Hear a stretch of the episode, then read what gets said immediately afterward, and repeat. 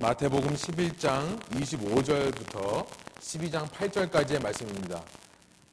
우리 함께 한 목소리로 저 여러분이 번갈아 가면서 읽고 마지막 절 함께 읽겠는데요. 25절 제가 읽겠습니다. 그때 예수께서 대합하여 이르시되 천지의 주제이신 아버지여 이것을 지혜롭고 슬기 있는 자들에게는 숨기시고 어린 아이들에게는 나타내심을 감사하나이다. 옳소이다 이렇게 된 것이 아버지의 뜻이니이다. 내 아버지께서 모든 것을 내게 주셨으니 아버지 외에는 아들을 아는 자가 없고 아들과 또 아들의 소원대로 계시를 받은 자 외에는 아버지를 아는 자가 없느니라. 수고하고 무거운 짐진 자들아 다 내게로 오라. 내가 너희를 쉬게 하리라. 나는 마음이 온유하고 겸손하니 나의 멍에를 메고 내게 배우라. 그리하면 너희 마음이 쉼을 얻으리니 이는 내 멍에는 쉽고 내 짐은 가벼움이라 하시니라. 그때 예수께서 밀, 안식일에 밀밭 사이로 가실새 제자들이 시장하여 이삭을 잘라 먹으니 바리새인들이 보고 예수께 말하되 보시오 당신의 제자들이 안식일에 하지 못할 일을 하나이다. 예수께서 이르시되 다윗이 자기와 함께 한 자들이 시장할 때에 한 일을 읽지 못하였느냐 그가 하나님의 전에 들어가서 제사장 외에는 자기나 그와 함께 한 자들이 먹어서는 안 되는 진설병을 먹지 아니하였느냐 또 안식일에 제사장들이 성전 안에서 안식을 범하여도 죄가 없음을 너희가 율법에서 읽지 못하였느냐? 내가 너희에게 이르노니 성전보다 더 큰 이가 여기 있느니라. 나는 자비를 원하고 제사를 원하지 아니하노라 하신 뜻을 너희가 알았더라면 무죄한 자를 정죄하지 아니하였으리라. 함께 읽겠습니다. 인자는 안식일의 주인이니라 하시니라. 아멘. 함께 앉으셔서 기도하고 어, 말씀 나누겠습니다. 하나님 이 시간에 말씀이 선포될 때에 주의 성령께서 저희의 마음과 생각 가운데 함께 해주셔서 이것이 인간의 말이 아니라 인간의 말을 통해 우리에게 주시는 살아계신 하나님의 음성인 것을 믿고 받아들일 수 있도록 인도하여 주십시오.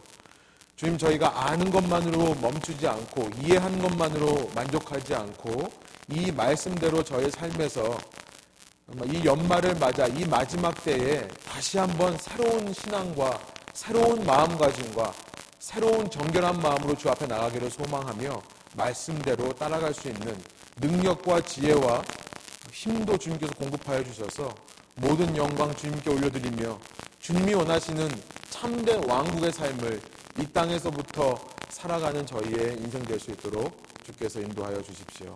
감사드리며 예수 그리스도의 이름으로 기도합니다. 아멘. 네, 우리는 지난 시간에 이 말씀을 통해서요, 예수님의 말씀을 듣고 이 진리에 반응하는 귀 있는 자는 어떤 사람인가를 살펴봤었습니다. 지난 시간 잠깐 리뷰를 하면요. 첫 번째, 귀 있는 자는 어떤 사람인가? 진리를 아는 데서 그치지 않고 그 진리대로 행하는 사람이다. 라는 것을 지난 시간 저희가 살펴봤었죠. 아는 것만 많아질수록 생각이 많을수록 행동하지 않게 될 수 있다. 라는 것을 지난 시간에 짚어봤어요. 진리는 행함으로 옳음이 드러나는 것이다. 머리로 아는 것이 아니라 생각만 해서 진리가 아니라 실제로 행함을 통해 그 옳은 것이 증명된다는 사실을 우리가 살펴봤습니다. 그래서 진리를 아는 것만으로 만족하지 말고 진리대로 행하면서 살아보자. 예수님께서 따르라 했으면 예수님을 따라가 보자라는 것을 살펴봤습니다. 두 번째, 귀 있는 자는 어떤 사람인가? 하나님의 예수님의 음성을 듣고 그에 반응하는 사람들은 어떤 사람인가? 나를 내가 받은 특권을 나를 위해 나의 즐거움을 위해서만 사용하는 사람이 아니라 나를 부인함을 통해 책임으로 변화시켜서 바꾸어서 그 책임감으로 책임을 가지고 이 땅에서 그 주님의 일들을 감당하는 사람이 귀 있는 자다라는 사실을 저희가 살펴봤었죠. 지난 한 주간 동안 저희 머릿속에 계속해서 떠올랐던 질문이 바로 이거였습니다. 만약 하나라도 하나님께서 이런 질문을 저에게 물으신다면 기범아 네가 이렇게 살 줄 알았으면 차라리 저 시리아 난민 중에 하나를 내가 네 자리에 앉힐 걸 그랬다. 하나님께서 그런 말씀을 하시면 어떡하나 샤워를 하면서 밥 먹으면서 일주일 내내 그 생각을 했던 것 같습니다. 그 여러분 아시죠? 세 살 난 어린 아이가 물에 떠내려가서 죽은 그 사건 때문에 많은 참 이슈가 있었어요. 하나님께서 저희 그런 생각을 주시는 것 같았어요. 네가 너의 자리에 압둘라 쿠르디를 뒀으면 압둘라 쿠르디라는 사람의 아들이었던 어, 아일란 쿠르디라는 그 아이가 세 살짜리 아이인데 죽었잖아요. 제 딸이 막내딸이 세 살이거든요. 자리가 바뀌었었으면 어땠을까 생각이 좀 들었습니다. 유엔의 보고에 따르면 현재 시리아에는요 지난 4년 동안의 내전으로 인해서 발생한 이 난민의 숫자가 이제 400만 명이 넘었다고 합니다. 인구 전체의 5분의 1이 되는 사람이 난민으로 이 시리아를 탈출해 나와 있는 실정입니다. 하나님을 모르는 사람이라면 지구 반대편에서 어떤 일이 벌어지건 상관없이 그냥 내가 오늘 이 땅에 태어난 것은 참 운이 좋다. 아, 다행이다. 라고 생각하면서 그저 나만을 위해 살 거예요. 그러나 하나님께서 25절의 고백처럼요. 우리 천지의 주제인 것을 믿는 사람이라면 다른 말로 말해 모든 세상의 모든 사람의 주인 되신 분이라는 사실을 우리가 믿는다면요. 하나님께서 각 사람을 우연히 태어나신 게 한 게 아니라 하나님의 목적과 의도가 있어서 그 시대 그곳에 작정하시고 태어나게 하신 분이라는 사실을 우리가 정말 믿는다면요. 내가 오늘 이 시애틀 벨뷰 지역을 사는 것이 나의 능력으로 이루어진 게 아니라 어쩌다가 운으로 된 것이 아니라 내가 열심히 일해서 이루어진 게 아니라 하나님께서 분명한 목적과 의도를 가지고 이곳에 나를 이끄신 사실을 우리가 믿는다면 여러분 똑바로 살아야겠다는 생각이 드는 것입니다. 한 주간 동안 이것 때문에 저도 많이 고민하고 많이 수척을 했습니다. 아마 여러분께서도 한 주간 말씀을 기억하시면서 이런 고민이 있을 것이라 저는 생각합니다.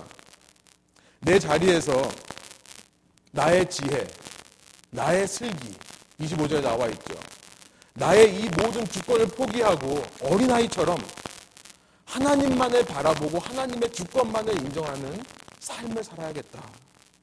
특권을 받은 만큼 더 큰 책임을 감당하려고 하는 마음으로 더 헌신하며 더 남을 위해 섬기는 삶을 살아야겠다.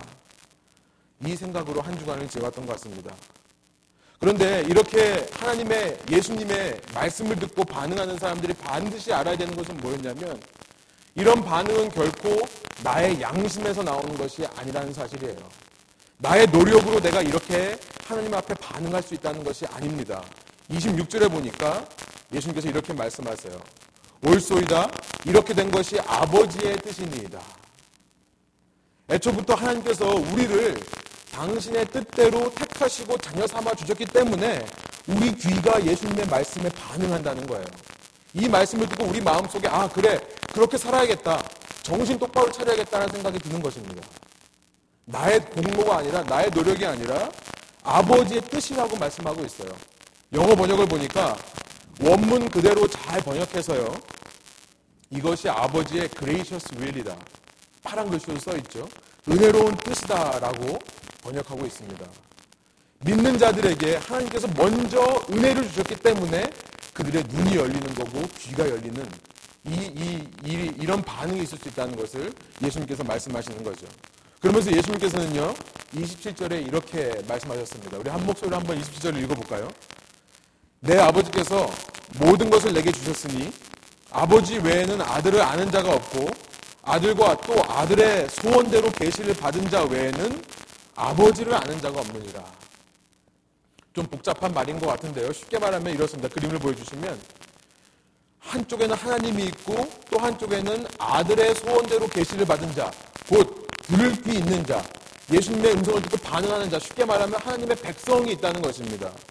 만물의 주인이시며 창조주이신 하나님과 이 하나님 백성 사이에 오직 예수 그리스도만이 계신다는 거예요. 그 이야기를 하는 겁니다. 하나님께서는 이 사이에 계신 예수 그리스도께 모든 것을 주셨다라고 27절에 말하고 있어요.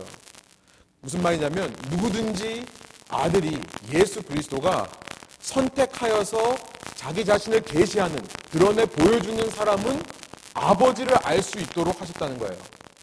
예수 그리스도를 통해서요. 그러니까 우리가 잘나서 예수님의 말씀에 반응하는 것이 아니라는 사실을 알게 되죠. 우리가 더 많이 배우고 더 착하고 나은 사람이기 때문에 그렇다는 것이 아닙니다. 예수님께서 우리를 먼저 택하셔서 우리의 눈과 귀를 열어주셨기 때문에 그 예수님을 통해 하나님을 알게 되는 거예요. 여러분 이것이 예수님의 우리를 향하신 은혜라고 하는 것입니다. 무조건적인 사랑과 은혜라고 하는 거예요.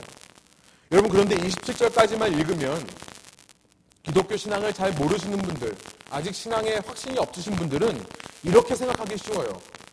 아, 하나님은 참 편협한 사람인가 보다. 누구는 좋아하고 누구는 싫어하는 사람이 아닌가. 마치 부모가 자식 중에 누구 하나를 더 편애하는 것처럼 하나님도 그렇게 편애하는 사람이 아닌가 생각이 드는 것입니다.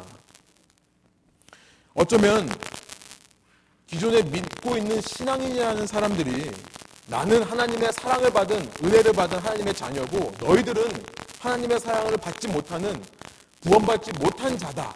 아마 이런 편가르기와 독선의 모습, 나만 알고 있는 이 기가, 기고만장함의 모습을 보여줬기 때문에 신앙이 없는 사람들이 이런 오해를 하는 것이 아닌가 생각이 듭니다. 그러나 다시 말씀드리지만 지난 시간에도 말씀드렸지만 다시 반복해서 말씀드리면 이렇게 태초부터 우리를 향해 예정하신 하나님의 은혜와 사랑은요 믿지 않는 사람을 저주하기 위해 있는 것이 아니라 이미 믿는 사람, 반응하는 사람을 더 굳게 세우기 위해 하신 거다 라는 사실을 우리가 기억할 수 있습니다. 하나님께서 이렇게 예정하셨다는 것은 미리 정하셨다는 것은 믿지 않는 사람 지옥 가라고 하는 게 아니라 그 사람들 저주하라고 하는 게 있는 게 아니라 이미 믿은 사람들에게 더 굳건한 믿음을 주시기 위해 그렇게 말씀하신다는 거예요. 네가 반응하는 것은 태초부터 하나님이 너를 자녀로 삼았기 때문에 그렇다. 이런 확신을 주시는 거죠. 하나님은 편애주의자가 아니십니다. 하나님은 박애주의자라고 저는 생각합니다. 하나님은 박애주의자세요. 하나님은 편가르기를 싫어하십니다. 편가르기는 믿는다고는 하지만 실제로는 예수님을 따라가지 않는 종교인들이나 좋아하는 것이 편가르기예요. 그래서 그 다음 28절이 우리에게 너무나 중요한 것 같습니다. 예수님이 이렇게 모든 사람을 사랑하시기 원하시는 예수님이기 때문에 27절에서 멈추지 않으시고 더 나아가서 28절에 말씀하십니다. 우리 한번 한 목소리로 힘차게 한번 이 말씀을 읽어볼까요? 수고하고 무거운 짐진 자들아 다 내게로 오라 내가 너희를 쉬게 하리라. 예수님께서는 아버지로부터 내가 모든 것을 받았다. 구원받을 하나님의 백성을 내가 선택해서 내가 내 마음대로 계시할 수 있다라고 27절에서 말씀하신 다음에 바로 28절 다음 절에 이 놀라운 말씀을 하시는 거예요. 한국어 번역엔 빠져 있지만 영어 번역에는요. Come to me all who labor and are heavy laden. all이라는 모든 사람이라는 말이 들어 있습니다. 놀라운 말씀이죠. 예수님은 모든 사람을 초청하시는 거예요. 누구는 오고 누구는 오지 말라는 말을 하시는, 하시는 것이 아니라 누구든지 와라. 누구든지 인생을 살면서 수고하고 무거운 짐진 것 같은 느낌이 든다면 나한테 와라. 그래야면 내가 너희를 쉬게 하리라 약속해 주시는 것입니다. 29절에 보니까 예수님은 스스로를 가리켜서 온유하고 겸손하다라고 말씀하십니다. 우리 29절 노란 글씨로 되어 있는 거 한번 한 목소리 읽어볼까요? 나는 마음이 온유하고 겸손하니 나의 멍에를 메고 내게 배우라. 네, 거기까지 돼 있죠. 예수님은요, 온유하신 분이다라고 말씀하시는 거예요. 쉽게 말하면, 오래 참으시는 분이다. 더 쉽게 말하면, 차별하지 않는 분이라는 것을 말씀하고 있습니다. 어떤 조건이 없다는 거예요. 어떤 기준을 그어놓고 그 기준에 믿어야 되는 사람은 너 오지 마. 난 너가 나한테 안 왔으면 좋겠다. 나 너무 너 부담스러워. 이렇게 말씀하시는 분이 아니라는 거죠. 온유하고 부드러운 마음으로 누구든지 어떤 환경에 처해 있고 어떤 죄를 저지르는 사람이라 하더라도 참아주시고 이해하시고 안아주시는 분이라는 것을 말씀하고 있습니다. 또한 예수님은 겸손하다고 말씀하세요. 겸손하셔서 스스로 낮은 자리에서 우리들을 섬겨주시는 분이십니다. 마치 짐꾼처럼요. 짐꾼처럼요. 누구든지 쉼이 필요한 사람, 무거운 짐을 지고 오는 사람에게 오셔서 그의 수고하고 무거운 짐진 자를 짐을 그 짐을 덜어주시는 짐꾼이 되어주시는 것입니다. 여러분 저는 여러분이 이런 예수님을 꼭 만나게 되시기를 간절히 소원합니다. 인생을 살면서 수고하면서 인생의 풍파가 밀려와서 자꾸만 내 어깨가 무거워지고 아 이게 뭔가 이런 것이 인생이었는가 내 삶의 의미가 무엇인가 라는 생각이 들 때 세상이 우리에게 줄 수 없는 아 안식, 그 쉼을 예수님을 만남을 통해 얻으시는 여러분 되시기를 소원합니다. 여러분 그때 내 인생의 의미가 생각나는 것이고요. 아, 깨달아지는 것이고요. 그때 내 인생이 살맛 나는 인생이 되는 줄 믿습니다.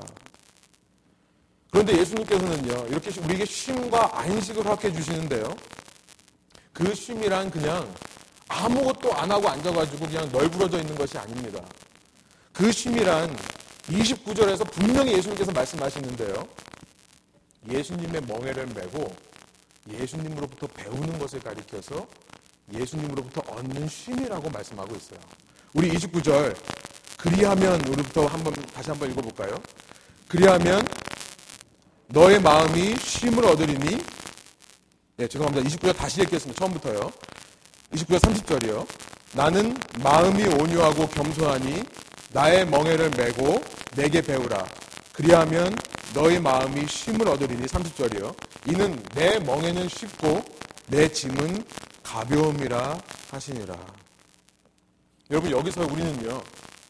왜 우리가 이 땅을 살면서 수고하고 무거운 짐진 것처럼 살 수밖에 없게 되는지 그 이유를 알게 됩니다. 그 이유는 뭐냐면요.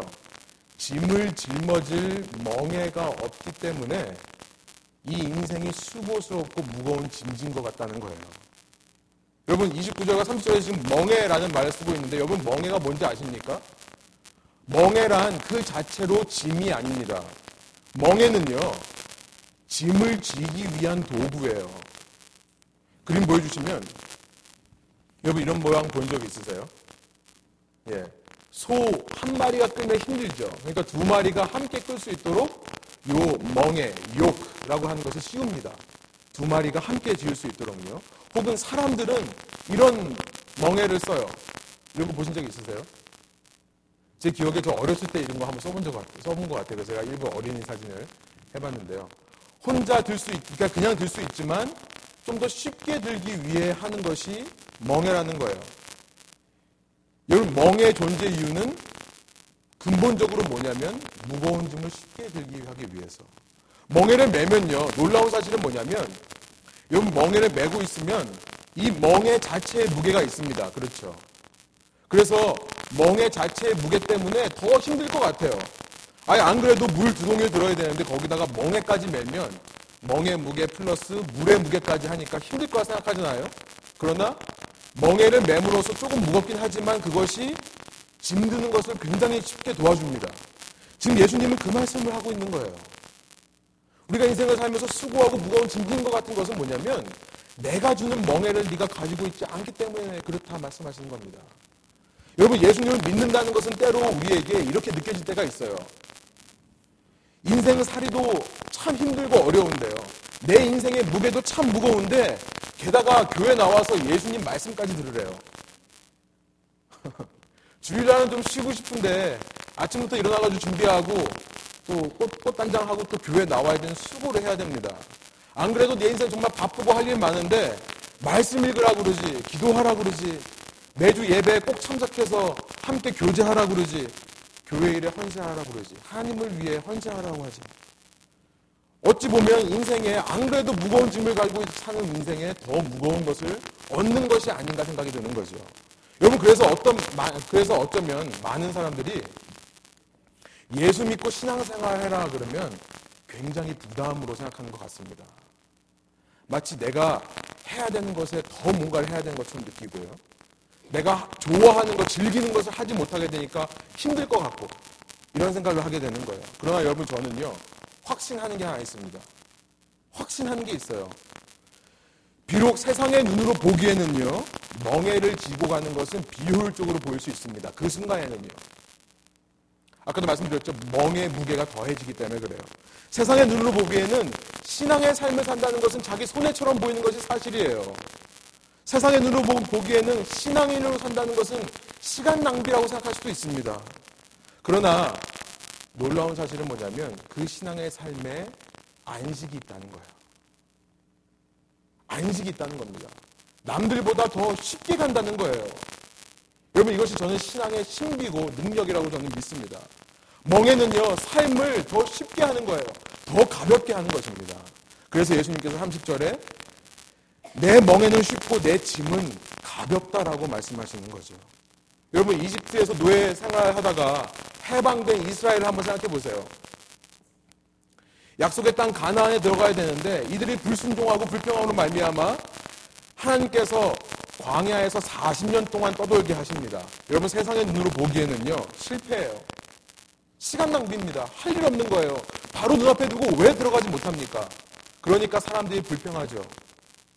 그러나 그 시간 동안에 하나님은 이스라엘에게서 노예 근성을 없애시는 겁니다. 평생 이집트의 노예로 살았던 사람의 그 노예 근성을 없애시고요.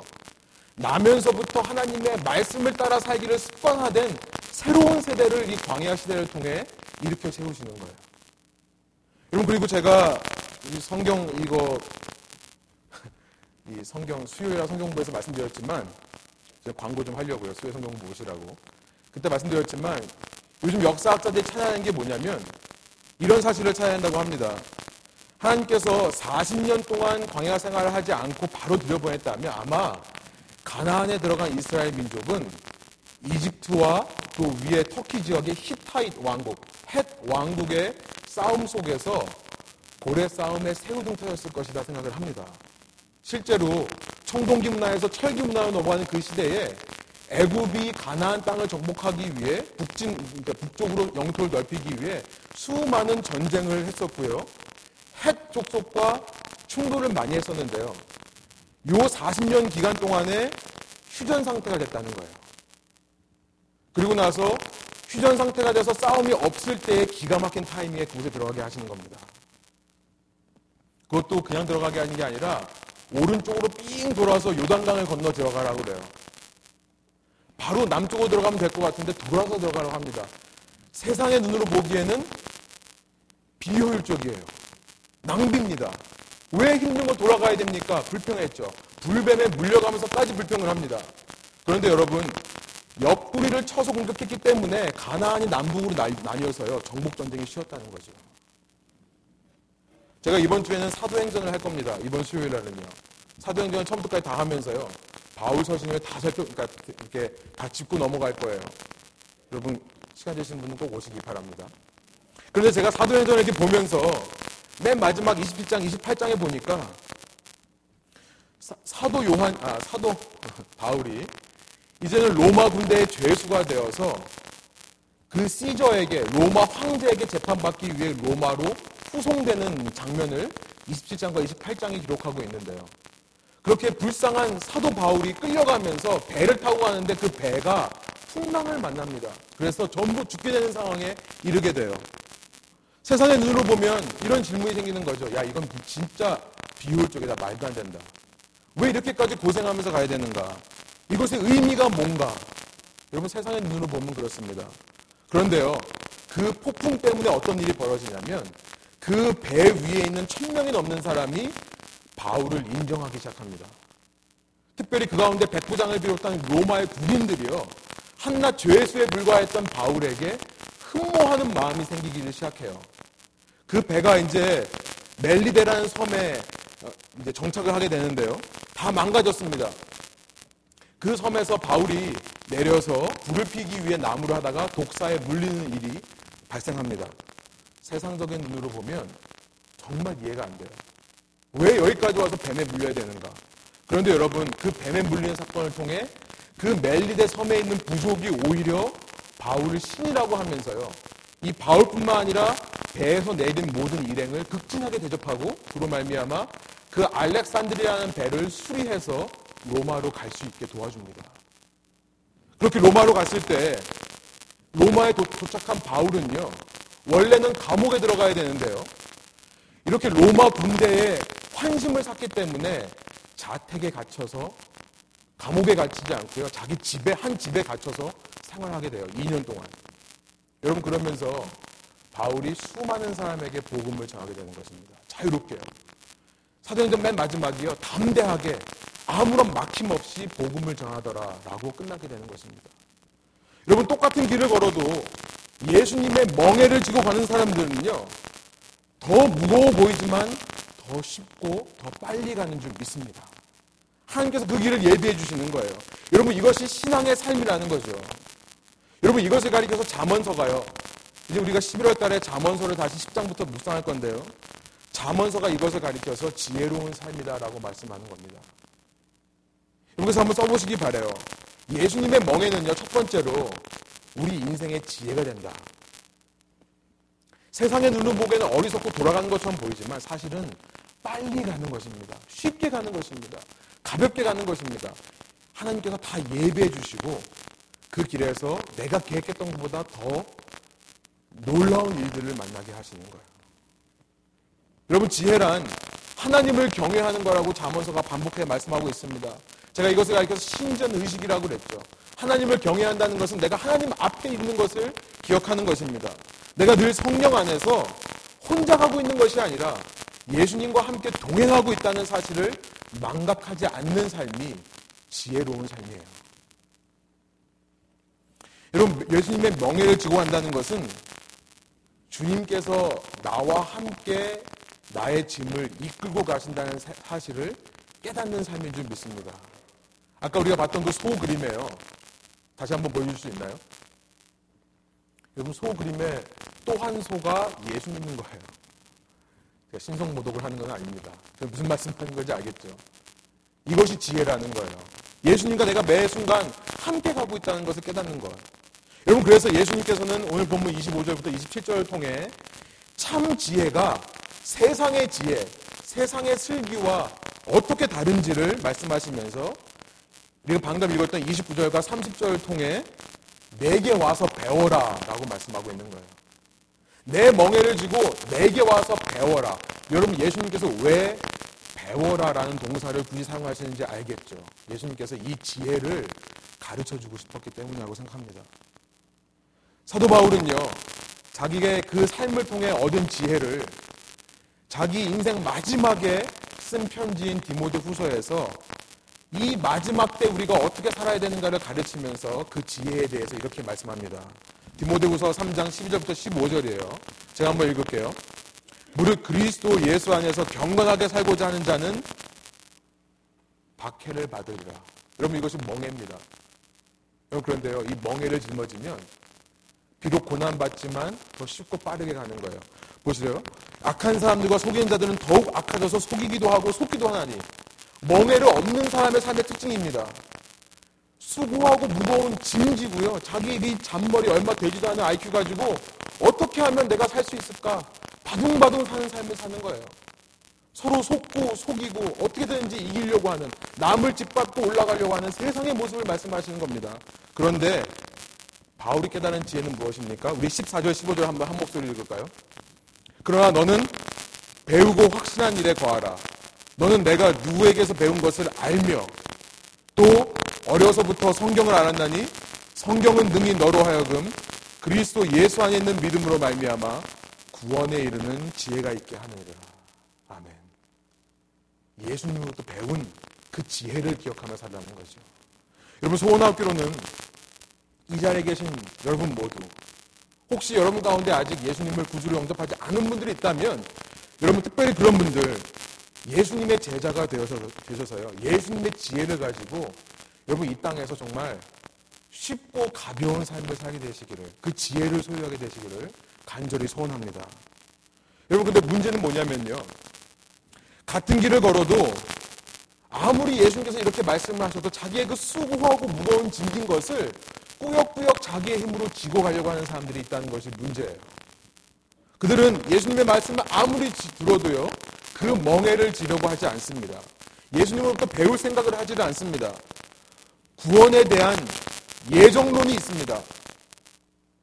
구원에 대한 예정론이 있어요. 하나님께서 구원하시고자 하는 자를 정해 놓으신 것이 맞아요. 그러나 타락을 향한 인간의 자유의지가 있는 거예요. 아무리 이렇게 말씀하셔도 모두 다 와라 그래도 타락을 향해 가는 자유의지가 있다는 것입니다. 예수님은 그들마저도 품기 원하시는데 끝까지 저항하는 거죠. 그런 사람들의 모습이 이제 12장에 쭉 나와 있습니다. 그 중에 오늘은요, 1절부터 8절을 통해 한 부류의 사람들의 모습을 보길 원하는데요. 12장 2절에 나와 있는 바리새인이라는 사람들의 모습이에요. 1절 제가 한번 읽겠습니다. 그때 예수께서 안식일에 밀밭 사이로 가실 때 제자들이 시장하여 이삭을 잘라 먹으니 1절의 시작이 그때라고 시작하고 있죠. 눈여겨봐야 됩니다. 예수님께서 지금 11장 마지막에 하신 말씀과 이 12장에 나와 있는 이 사건이 서로 밀접하게 연결되어 있음을 표현하는 단어입니다. 제 아들이 그때에 이런 말씀의 내용으로 봤을 때 지금 이제 어떤 일이 벌어졌는가를 말씀하는데요. 제자들이 배가 고파서 밭에 있는 이삭, 그 추수하고 남아있는 곡식을 잘라 먹었다고 되어 있어요. 그랬더니 2절에 그 행동을 본 바리새인들이 안 되는 일을 했다고 하면서 이렇게 비판하는 내용이 나옵니다. 우리 2절 한번 한 목소리 읽어볼까요? 바리새인들이 보고 예수께 말하되 보시오 당신의 제자들이 안식일에 하지 못할 일을 하나이다. 하지 못할 일이란 뭐냐면요. 남의 밭에 들어가서 그 곡식을 따먹는 거 가지고 얘기하는 것이 아닙니다. 하나님의 율법은 추수할 때 항상 가난한 자를 염두에 두고 추수할 것의 일부를 이삭으로 남겨놓으라는 율법을 말씀하셨습니다. 율법적으로요. 누구나 가난한 사람, 먹을 것이 없는 사람은 아무의 밭에 들어가서도 곡식을 따먹을 수 있게 되어 있었습니다. 이 사람들의 문제는 뭐였냐면 지금 바리새인들이 지적하는 건 뭐냐면 그 일을 안식일에 했다는 거예요. 안식일이요. 안식일에는 아무것도 하지 말라라고 하나님께서 말씀하셨는데 제자들이 밭에서 곡식을 잘라 먹는 그 일을 했다라고 지적을 하는 거죠. 유대인의 가르침을 담은 미시나라는 우리 탈무드라는 책의 앞부분인데요. 미시나에 보면 하지 안식일에 하지 말아야 될 것 39가지 부류로 수많은 일들을 말하고 있는데 그 중에 하나가 뭐냐면 추수하는 것을 금해, 금해, 아, 금하고 있습니다. 곡식을 추수하지 말 것과 또 하나는 뭐냐면 곡식을 탈곡하지 마라. 트래쉬라고 하죠. 탈곡하지 말라라고 되어 있어요. 껍데기를 벗기는 거예요. 지금 누가복음 6장에 보니까 제 아들이 이거 잘라 먹는데 잘라서 손으로 비벼 먹었다고 그래요.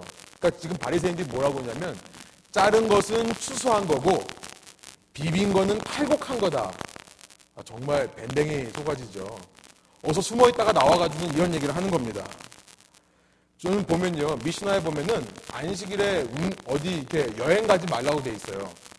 한 0.5마일 어, 정도 안 되는 2,000 큐빗이라고 하는데 0.5마일 안 되는 거리는 갈 수 있는데 어, 친구의 집이나 가족의 집이나 혹은 성전에 기도하는 거 외에는 밖에 돌아다니지 말라라고 되어 있습니다. 지금 바리새인들은 왜 밀밭에 나와 있는 거죠?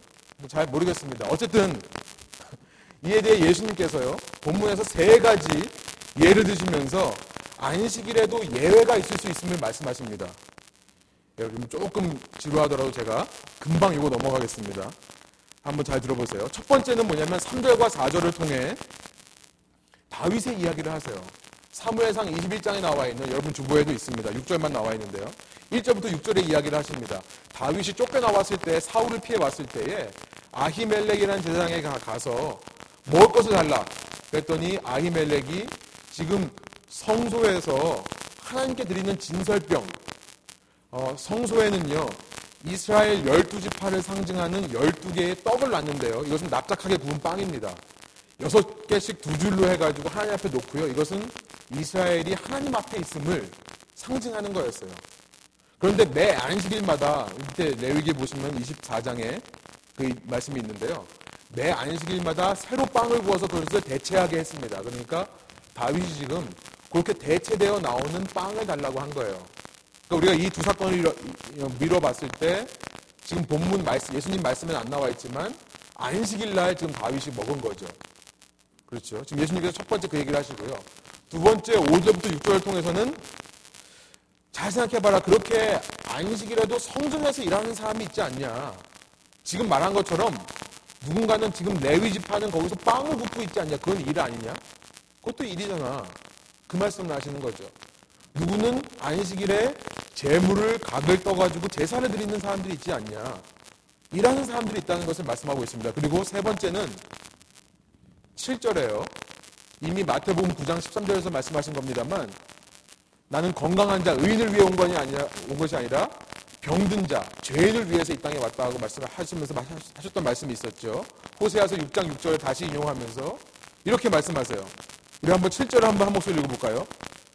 나는 자비를 원하고 제사를 원하지 아니하노라 하신 뜻을 너희가 알았더라면 무죄한 자를 정죄하지 아니하였으리라.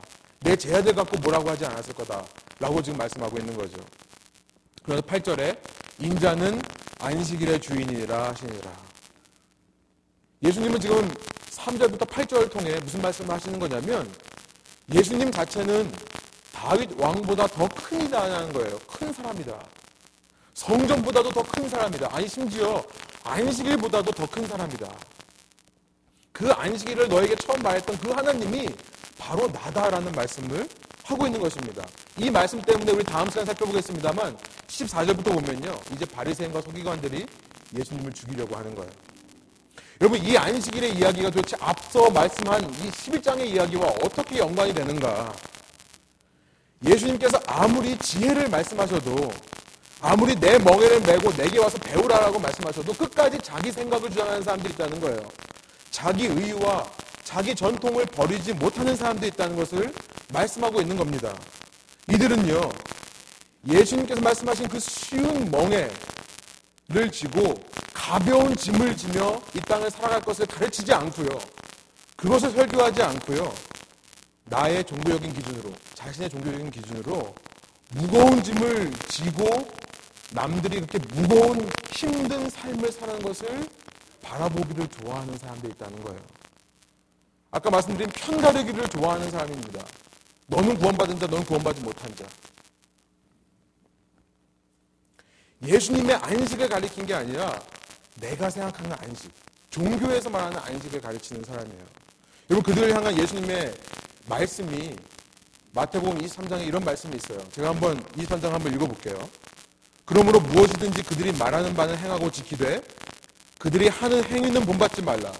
그들은 말만 하고 행하지 아니하며 또 무거운 짐을 묶어 사람의 어깨에 지우되 자기는 이것을 한 손가락으로도 움직이려 하지 아니하며 그 모든 그들의 모든 행위를 사람에게 보이고자 하나니. 여러분 바리새인과 서기관들이요. 왜 그렇게 무거운 짐을 지우는 기준들을 그 율법들을 목숨처럼 여기만 살고 있는지 아십니까?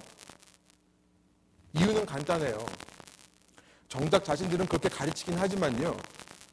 자기는 말만 하고 행하지는 않기 때문에 어려운 말들을 하는 겁니다. 부담 주는 말들을 하는 거예요. 사람들에게 보이는 것을 좋아합니다. 내가 이런 말을 하면 사람들이 내가 이런 삶을 살고 있다고 착각하겠지? 사람들에게 보이는 걸 좋아하기 때문에 이런 어려운 말들을 계속해서 하는 겁니다. 무거운 짐을 지으라고요. 하나님이 나를 어떻게 보시는가는 상관없어요. 내 자신을 세우는 것을 좋아하는 거죠.